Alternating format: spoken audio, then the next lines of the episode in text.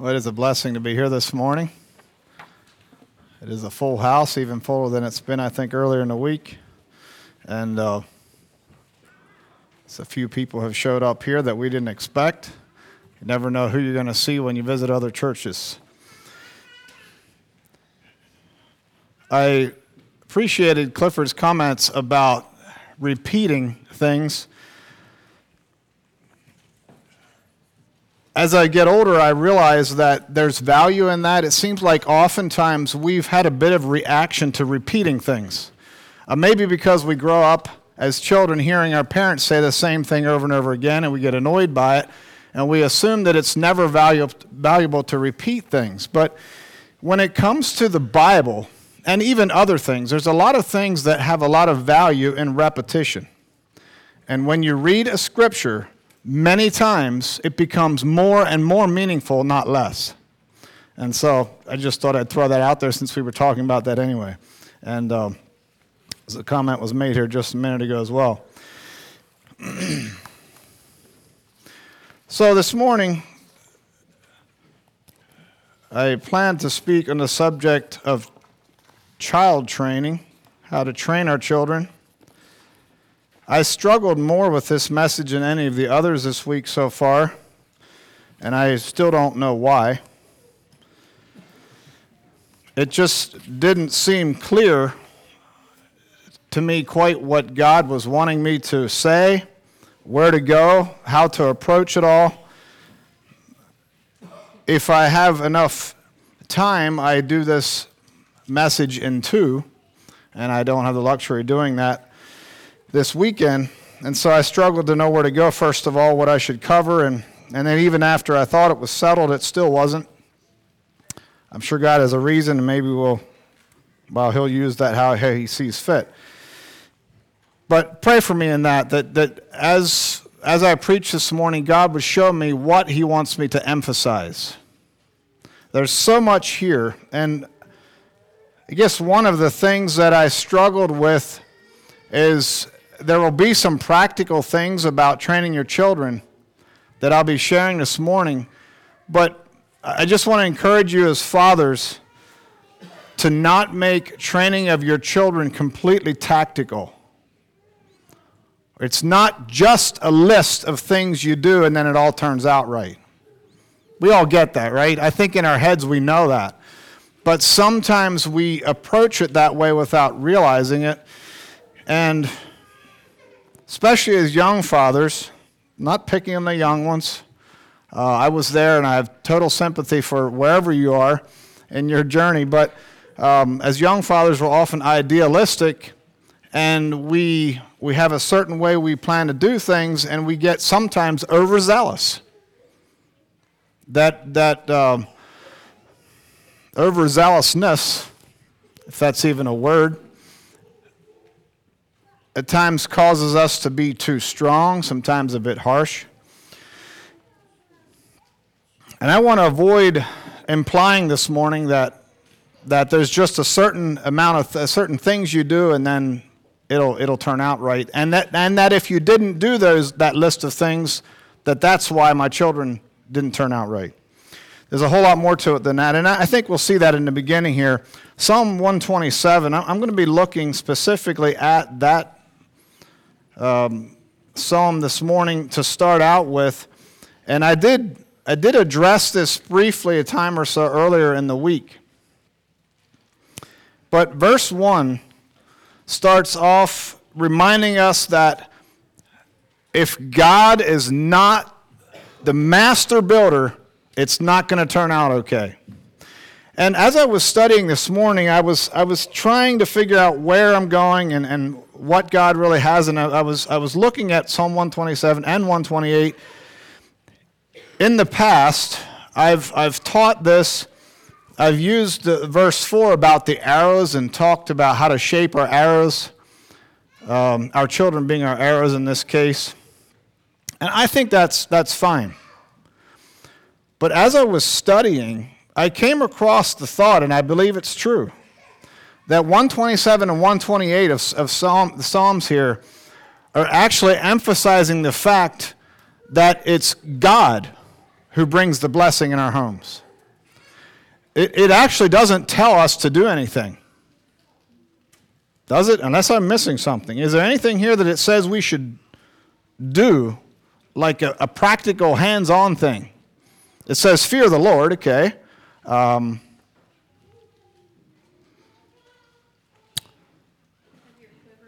have your quiver full. Actually, it doesn't say that. It says you're blessed if your quiver's full. But who gives a full quiver? Is that up to us? We found out that it's not.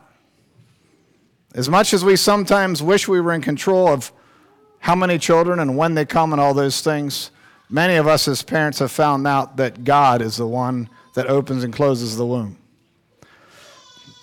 Doesn't mean there's nothing that we have to do with it, obviously, but God is the one who blesses us with children. He's the one that brings the blessing into our homes as we fear the Lord. And so, 127 and 128 are really saying, and I think it's true. I hadn't really thought about it before. That when you trust the Lord, when you fear the Lord, when and, and you walk with him, that he brings the blessings that, that it's talking about in these two chapters. I want to read 127 in a different version. This is uh, Bible in Basic English says, If the Lord is not helping the builders, then the building of a house is to no purpose. If the Lord does not keep the town, the watchman keeps his watch for nothing. It is of no use for you to get up early and to go to, late to your rest with the bread of sorrow for your food, for the Lord gives to his loved ones in sleep. See, sons are a heritage from the Lord, the fruit of the body is his reward like arrows. In the hand of a man of war are the children of the young. Happy is the man who has a good store of them. He will not be put to shame, but will cause his cause will be supported by them against his haters. So I, I believe, according to verse 1 especially, well, and the, the first several verses, 127, that if, if we believe it's totally up to us how our children turn out, we're kind of pushing God aside. And someone mentioned one of the first evenings here that if we were perfect parents, we really, really wouldn't need God. And the Bible makes it very clear that we do need God. And I don't think I can overemphasize that part here this morning. if, if we believe, well, first of all, our children are God's, just like everything that we have is God's. And if we start out with that premise and we keep pounding that in our own heads, we're a lot further ahead. Everything we have is God's, including our children. They are not your children. You are a steward of them for a short time, but your purpose is not to have this beautiful family to, to bless you necessarily. God will bless you with that, but it's to raise them for His purposes. And if, if we, we believe that it's all about us, uh, we, we're going to have far too much stress. That's when the stress of being a parent becomes too heavy. When we get into to, to that place of thinking that it's, it's, if it's going to happen right, it's going to be up to me. And if it starts turning out wrong, it's all because I did everything wrong. That's too much to bear.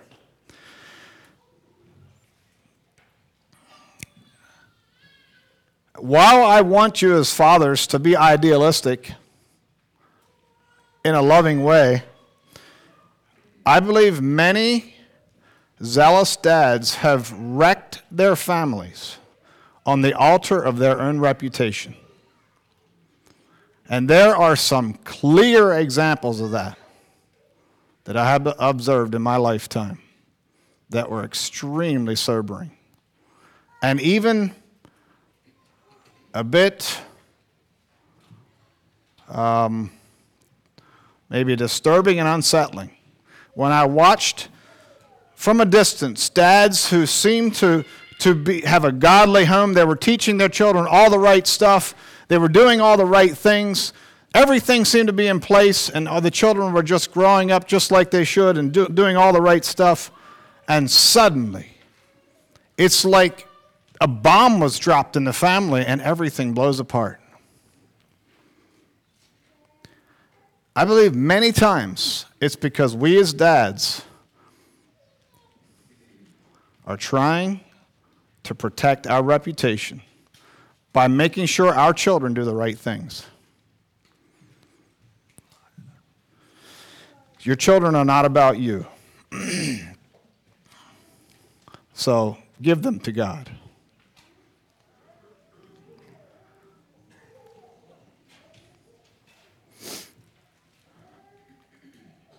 One of the things my father in law, Chris Diener, used to say, he preached from this scripture a number of times over the years, and he did a, a great job with it. I'd be happy if I could do it as well as he did. And I'm sure some of you heard him preach when he was here. Uh, you know, the years he was a minister here, and we heard him do that at home as well. But one of the things he said, uh, verse 5, where it talks about that a father with a bunch of children will not be ashamed, but he will, they will speak with the enemies in the gate. And, and his interpretation of that, at least somewhat, was the fact that, that um, this is a picture of, of, of meeting our enemy, the devil, when we pass on, when it's our time to leave. And the devil says, Ha, you're done. Your turn is over. Some of you, there's a few older ones here. Uh, Floyd, you don't have as many years ahead of you to preach as you used to have, right? It, it's, you know, you're, you're that older age, and one of these times, you know, th- that work is completely transferred to the young ones. I guess mostly has been already. But that time's going to come, and we're going to be gone. And the devil says, so much for that. You're, no preaching from you anymore. You're done. The archer says, Oh, but I've got children. They're going to carry it forward from here. Amen. So it doesn't stop when the archer passes on, but the, the arrows continue forward. And, and I like that. I, I don't know if that's exactly what it means. honestly, this, this passage is so disputed. If you look at commentaries, there's, it's all over the map about what these verses really mean. Uh, and, and I've struggled. I've, I've never settled completely on, on exactly what God wants us to learn from some of this, but I, I think there's a lot of truth to that. There is one thing that is clear here is there is power in a quiver full of arrows. There's something about meeting the enemies at the gate and not being ashamed that means that there's a blessing in a quiver full of children that is powerful. What exactly practically what it means, I don't know. But I do know that it's a tremendous blessing from God. So, moving on now a bit, I'd like to think about Proverbs 22 6. Now, this is another very uh, discussed and debated scripture. And I'm not going to pretend to have, bring to you the, the final conclusion, but well, let's read it first. Train up a child in the way he should go, and when he is old, he will not depart from it. Well, what does that verse mean? if we do everything just right, they're all going to turn out, right? Anyone want to help us with that? I'm not trying to get you to say something it's not saying, but anyone want to make a comment on Proverbs 22 6? Thank you. It's a proverb, exactly. Like the one that's not in the Bible. An apple a day keeps the doctor away. So if you eat an apple a day, you'll never need a doctor, right? No. It means that as a general rule, when you eat healthy, your body does better. I think the same applies here. I, I, I appreciate that. Uh, it's a proverb, it's, it's a general principle that when children are guided on the right way, that will stick with them and will be a benefit to them and generally will keep them on the right path. Uh, I don't think we should make it a law that says um, if we do this, it's all going to turn out right. But a few things I do want to look at from this, just briefly here train up a child, uh, the best that I can understand it, it has the idea of, of bringing our children onto a certain path, and even kind of the idea of narrowing that path. It's, it's not a wide path, it's not the broad way that anything goes, it's, it's narrowing the path for our children. And if we as parents don't narrow the path for our children, they have a really hard time when they grow up with laws of the land and other authorities they bump into, and life gets really tough. If they think they can do whatever they want as they grow up, their life becomes very hard at some point. And there's thousands of examples of that in our prison system today. Young men who, for whatever reason, they thought they can just do whatever they want, and it hasn't turned out well. So I do believe we as parents are called to narrow that path. Ephesians 6 4 says, Ye fathers, provoke not your children to wrath, but bring them up in the nurture and the admonition of the Lord. Probably I could have just preached the whole sermon on that. Actually, I'm sure I, I could have. There would have been a lot we could talk about there. Um, but first of all, we talked about it the other evening. This thing of how we as fathers at times do provoke our children. Uh, another, another version says, Fathers, don't exasperate your children by coming down hard on them. Take them by the hand and lead them in the way of the master. Now, that's a pretty soft translation there, and I'm not claiming that it's accurate necessarily, but the, the picture I like there, I, I, think the heart of Proverbs 22 6 is, is in that, that version. Uh, don't, don't exasperate your children by being harsh, by, by making the rules something that is just unattainable and that, that they can't ever please you, but nurture them by leading them. I really like that picture of, of leading our children. We're not pushing and whipping like, a, like as though it would be an animal, a horse or a donkey or something like that, but we're leading them. And by the way, King James says nurture. Who did I tell you the other evening is the better at nurturing? The mother. Now, this is telling fathers to nurture. But again, if we allow our wives to help us do the nurturing well, it will be done better. Can you tell I like talking about that? Because we miss that often. Um, and I was one of those fathers. I think I did some things well. But one of the things I didn't do well is be gentle at times, I was far too harsh. It doesn't help to raise your voice. Except occasionally, yeah, maybe kind of scare them into submission, but ultimately, it does more harm than good. We're to take them by the hand. We're to talk gently. We can talk firmly without being harsh. And I think that's one of the things this scripture is telling us. And then the second part, and we're going to spend most of our time on this now. Proverbs 22 6, it says, in the, in the way he should go, and we're not, I'm not even going to look at the, the last part of that verse necessarily, but the second phrase here train up a child in the way he should go. And there's a lot of debate about what that means as well.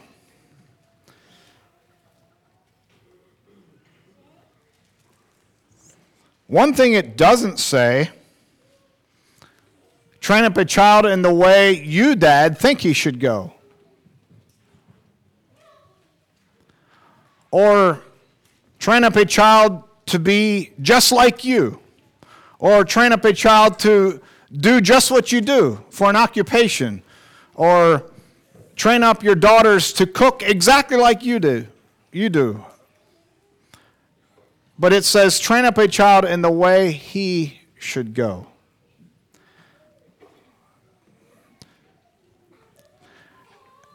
And I'm, I'm not going to say exactly what all that means, although I think one of the things we can draw from that, at least practically, I believe it's true, is that our children are all very different. Anyone notice that in your families? They are very, very different.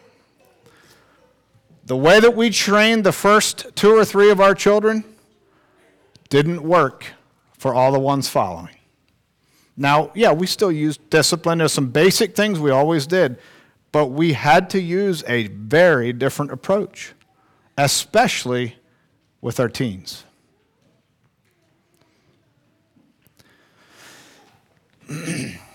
so, I'm going to talk the rest of the time about what children need, and I'm going to be drawing a bunch of this from John Drescher's old book, Seven Things Children Need. And um, this isn't all strictly from the Bible, but I think there's some practical things that we can think about as fathers. I think this will help us with the nurturing part of training our children. And we'll be, we'll be talking about discipline as well at the end, so we'll get to that part as well. We're not going to be skipping that. But uh, Chris, father in law Chris, draw, uh, drew from this book quite a bit over the years as well. And I kind of forgot about it until recently, and I pulled it off my shelf. I think he had given me a copy years ago. And he mentions seven things children need. We're going to look at five of those this morning. If we can. Um, these are the seven that he mentions in the book. need for significance, the need for security, the need for acceptance, the need to be loved and be loved, the need for praise, need for discipline, and the need for God. Obviously, there's a lot there we could talk about. What I do want to say before we move on with this is that just like when you're baking a pie, a cake, or bread, I should have checked with my wife on this. In fact, I thought I might and I forgot about it. But how many ingredients can you miss and it still be kind of good? Depends what it is, someone said, I think. Depends what it is. That, that's probably a good point here. Likely you can miss an ingredient or two, depending on what it is and it'll still be okay. It might not be a total flop. Am I right, ladies? Yeah, okay, thank you. I, I was a little worried about that. I wasn't sure if I know what I'm talking about. so it'll turn out to be okay without a few ingredients. But if you want really delicious pie, it needs them all, including the sugar, right? I mean, these healthy pies and cakes. Yeah, I eat some of those, but they're not the same. Anyway, that's a side note. Um, and so I think our children are the same. And so I, I believe we, we, we, dare not get hung up that if we don't do all seven of these perfectly, that somehow our children are just going to be a total flop. Children can rise above those things, especially depending on the decisions they make later. But if we give them all seven ingredients, generally they're going to be more healthy and more delicious as children. I think that's something like that. I know these illustrations always break down a bit. So, the need for significance. I'm going to be looking at these five here.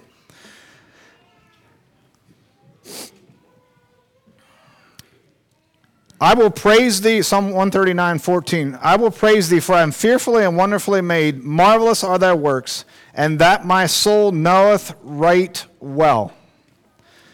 How do you help your child believe that they are significant? And, and all these things are not to try to raise an entitled, spoiled child, you know, one who just thinks the world revolves around him. Please, that's not what I'm looking for, and you know that, I think. But at the same time, a child must, must grow up believing that they have value, that their family believes they have value, that those other people around them believe they have value. How do we do that? And, and here's several things. A correct attitude toward yourself as a parent. This is one I haven't heard talked about very much, but this is what John Drescher says. What attitude could we have about ourselves that might make it unhealthy? For a child and how he feels about himself.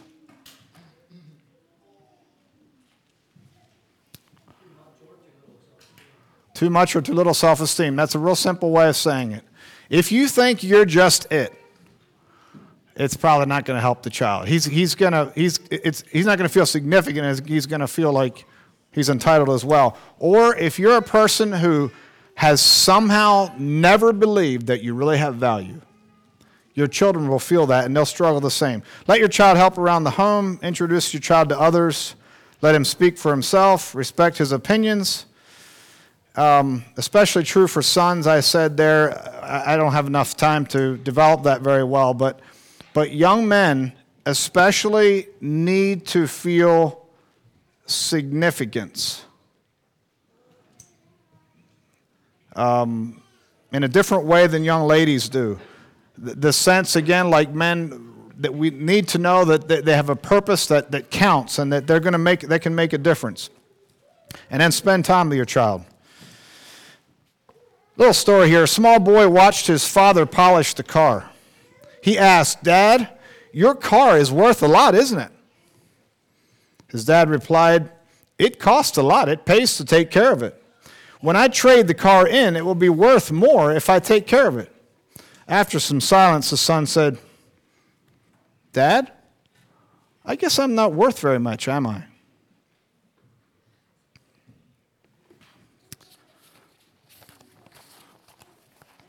Our children need to know that they have value. And one of the ways that that becomes clear is spending time with them.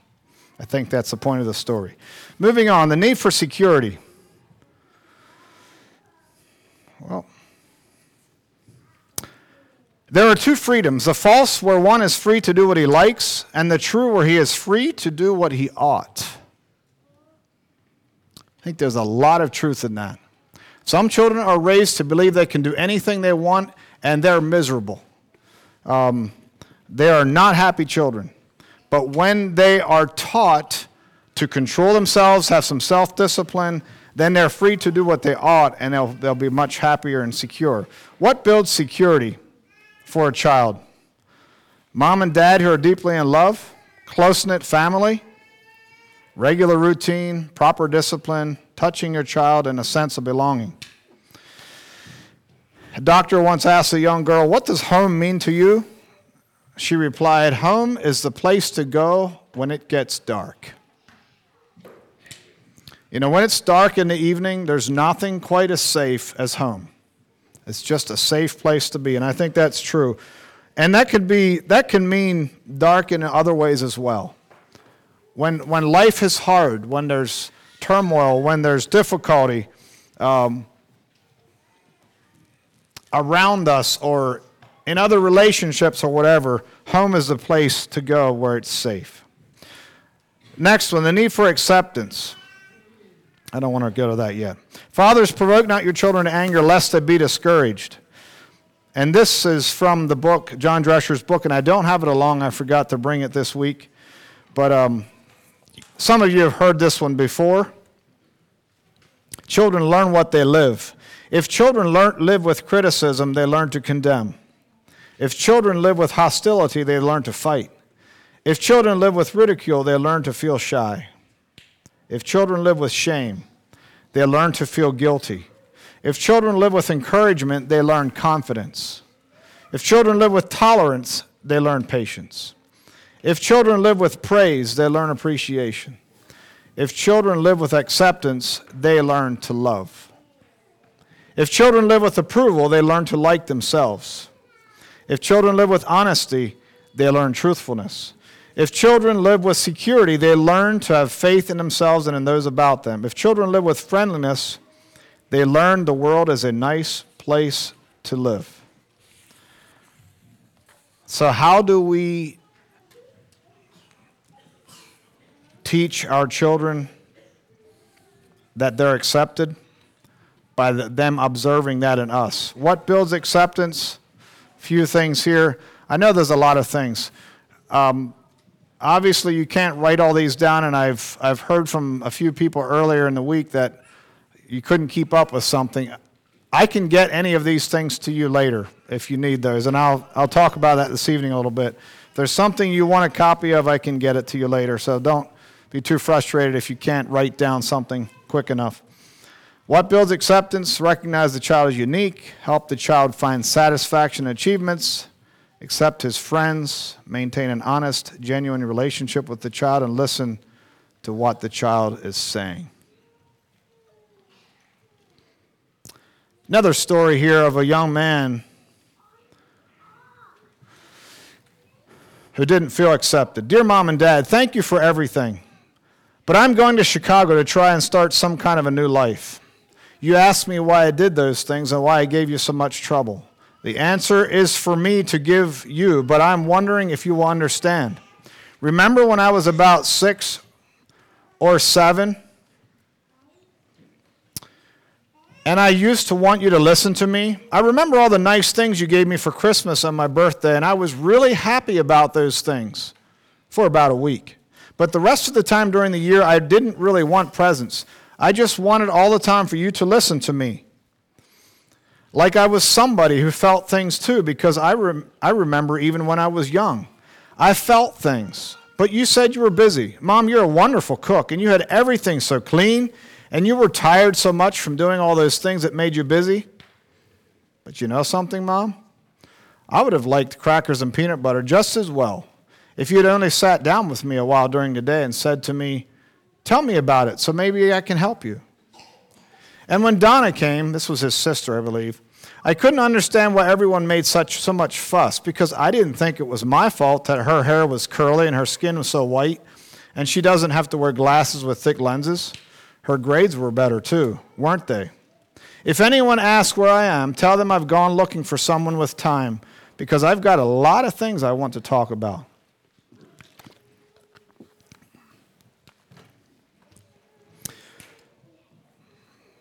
The need for praise. It is a great mistake for men to give up paying compliments, for when they give up saying what is charming, they give up thinking what is charming. I think this is true. Mark Twain said, I can live for two months on a good compliment. How many of you aren't kind of the same? It goes a long way. We don't have to be doing that all the time with our children, but if periodically we just give them a good solid compliment, it means the world to them and helps them to understand that you really do value them. a couple of things in praise.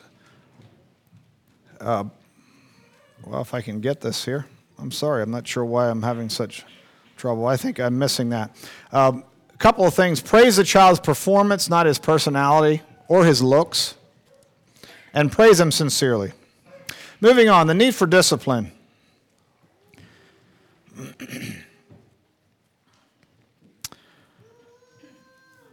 There's a lot of missing ingredients in the home in America today, but one of the very noticeable ones is the lack of discipline. And the Bible says, God makes it clear that any father who doesn't discipline his child doesn't love him. And I know that we're, we're living in a day when, when we read a lot of things. And I mentioned, I think it was the first evening, when you read books to always filter them through the Bible. That should be a given. But there are some books on child training that are a modern way of thinking that is not God's way. Children do need discipline. When I say discipline, there's a lot of different ways you can discipline your child, but one of those is using the rod. The Bible talks about it.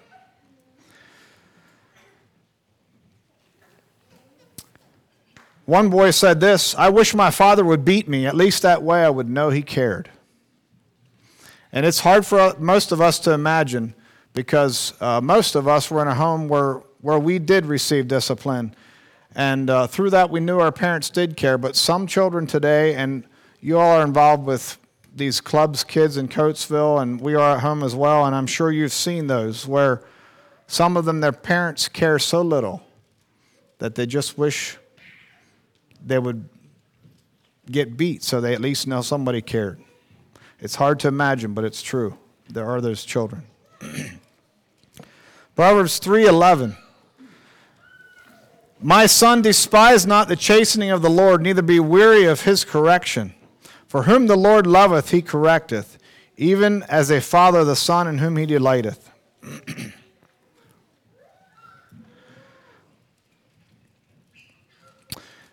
Hebrews 12, 5 to 8. My son, despise not thou the chastening of the Lord, nor faint when thou art rebuked of him. For whom the Lord loveth, he chasteneth, and scourgeth every son whom he receiveth. If ye endure chastening, God dealeth with you as with sons. For what son is he whom the Father chasteneth not? But if ye be without chastisement, whereof all are partakers, then are you bastards and not sons. And the word bastard there means a child that is born out of wedlock. His parents are unmarried, he's, the timing is off, he's, he's an unwanted child. So God makes it very clear in His Word that, that if He would not be disciplining us, we're not His children. And that reminds me, a number of years ago, after my parents had a number of really difficult experiences, one was their house collapsed into their basement. Maybe some of you remember that and someone in the family committed suicide, not my family, but the extended family. It was a number of things that happened, and one older man from church came to them one day and he said, You know, Sonny and Rosanna, God must really love you.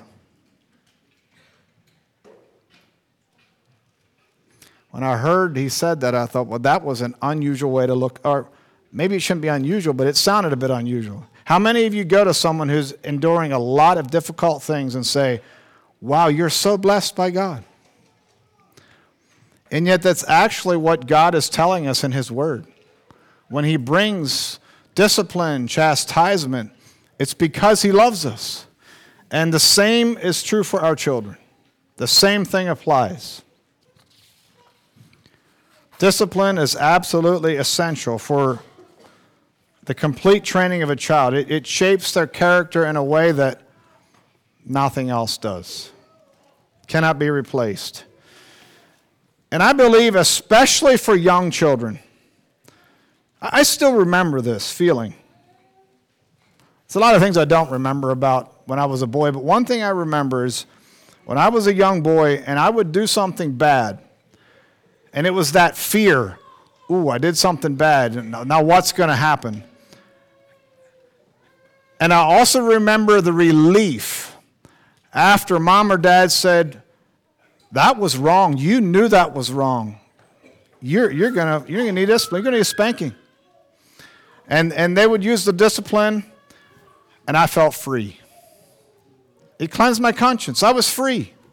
I was reset. I was ready to go again. And, and especially for children who do not need, at an age where they don't know how to do that, we need to do that for them.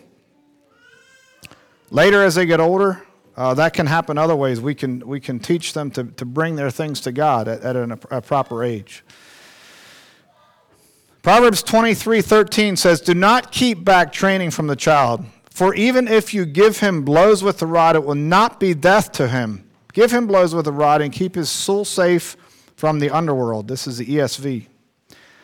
Again in Proverbs 13:24, whoever spares his rod hates his son, but he who loves him is diligent to discipline him. 22:15 Folly is bound up in a child in the heart of a child, but the rod of discipline drives it far from him. And and we anyone that has had several children knows that. What the, you, you see that sometimes in a child. They're just that, that folly. It's just they're, they're bent on doing wrong, and sometimes th- there's those situations where maybe they've already done something bad and we don't know it happened, and they're guilty, and their heart is kind of churning, and we see that restlessness. We just know there's something. They're just going to do something again because they're just restless. And I believe that's one of the things it's talking about here. When we use the rod well, it brings peace to that little child's heart. From these scriptures, there's some things that are clear. And I know we're going through this quickly, but we need to for the sake of time.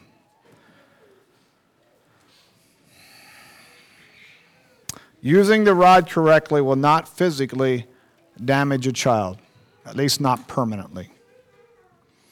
The Bible says it will save his soul from hell. Refusing to discipline our children is not true love. And if we truly love our child, we will be diligent, which means, well, one person said it means early and it means often, consistently, doing it as needed. Not looking for opportunities to discipline, but doing it as needed. And, and fifthly, inside the heart of every child is a nature bent on taking his own way, but the rod drives that foolishness away.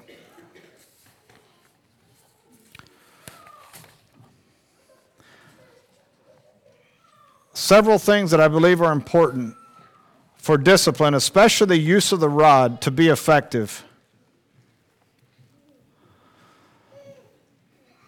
Don't yell while disciplining your children.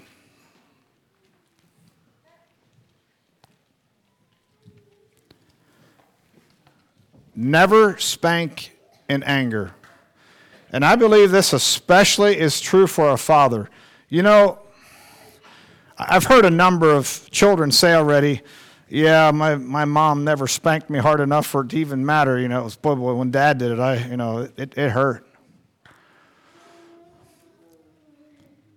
There's some truth to that. We as men are stronger, and in many cases, probably we're a little more unschlick with our discipline, earnest, or, uh, you know, we, we go at it. But we as dads, because of the nature of a father, us being the strong one, us being the authority, being the leader of the home, we can crush our children's heart by being angry as we discipline. We do that very often it will drive them away. Absolutely, it will drive them away. Don't discipline. Don't yell and don't spank in anger. Hold your child after using the rod. I know I've, I've heard of people who don't agree with this, but I believe absolutely it's a good thing. Think about God. I don't know what your picture is of God.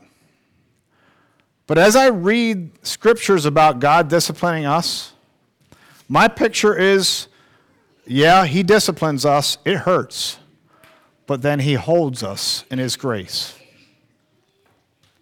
Says, Child, I know it hurt, I know it's painful, but I love you. I think that's very important. And pray with the child. And certainly, I know one of the things that I made sure I did before and after we would discipline is, is tell them clearly why. Exactly what happened, why you're doing it, before and after. And then pray with them. And, and at sometimes I ask them if they would pray. Usually I just did, but uh, sometimes they want to. Many times they probably won't. But you know, one of the things that, that when, when, we, when we discipline our children God's way, firmly, but we show them love, what is usually the response afterward?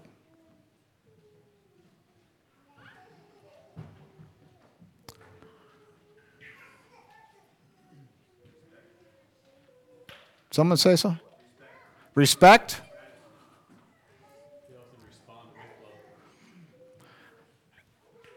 Not all, it doesn't always happen. It didn't always happen for me either. But many times they wanted to be close to me.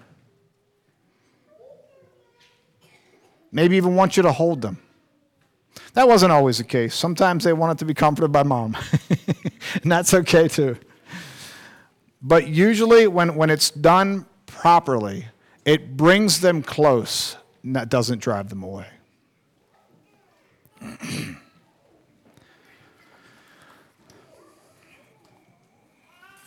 I like to read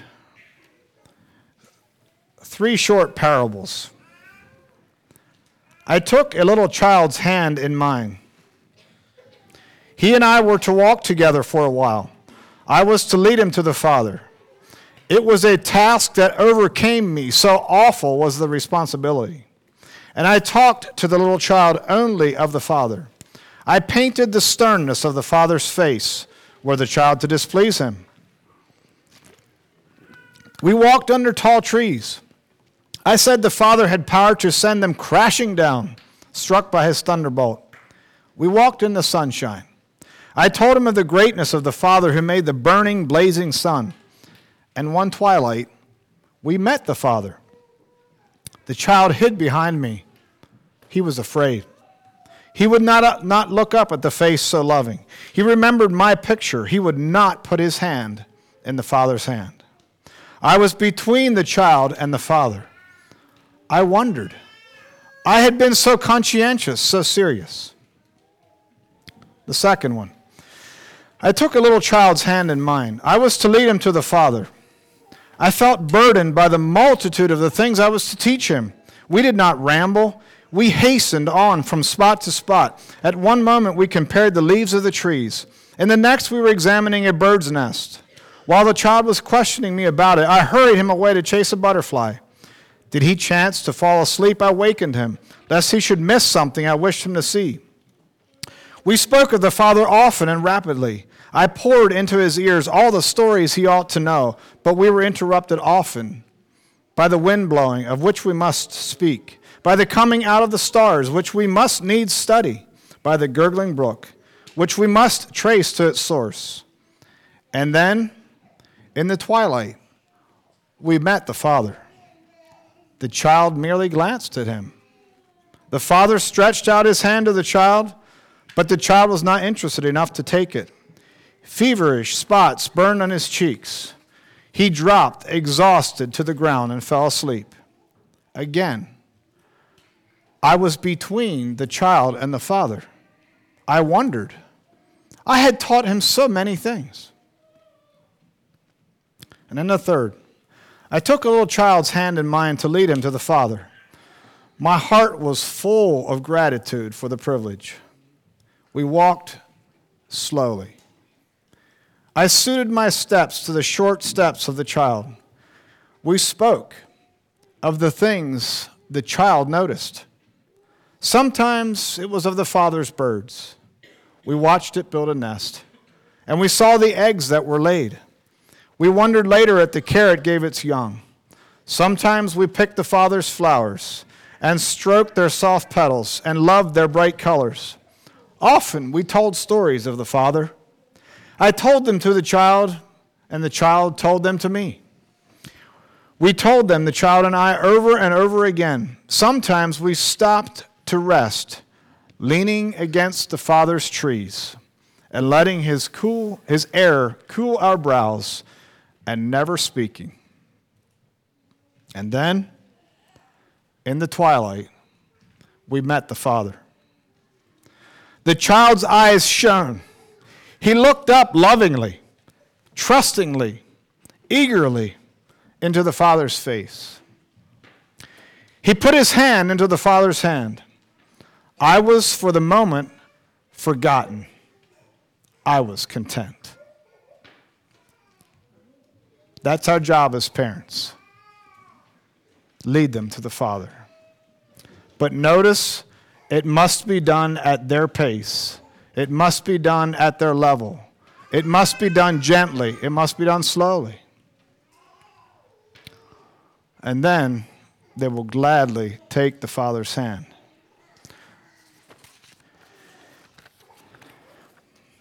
Let's kneel for prayer.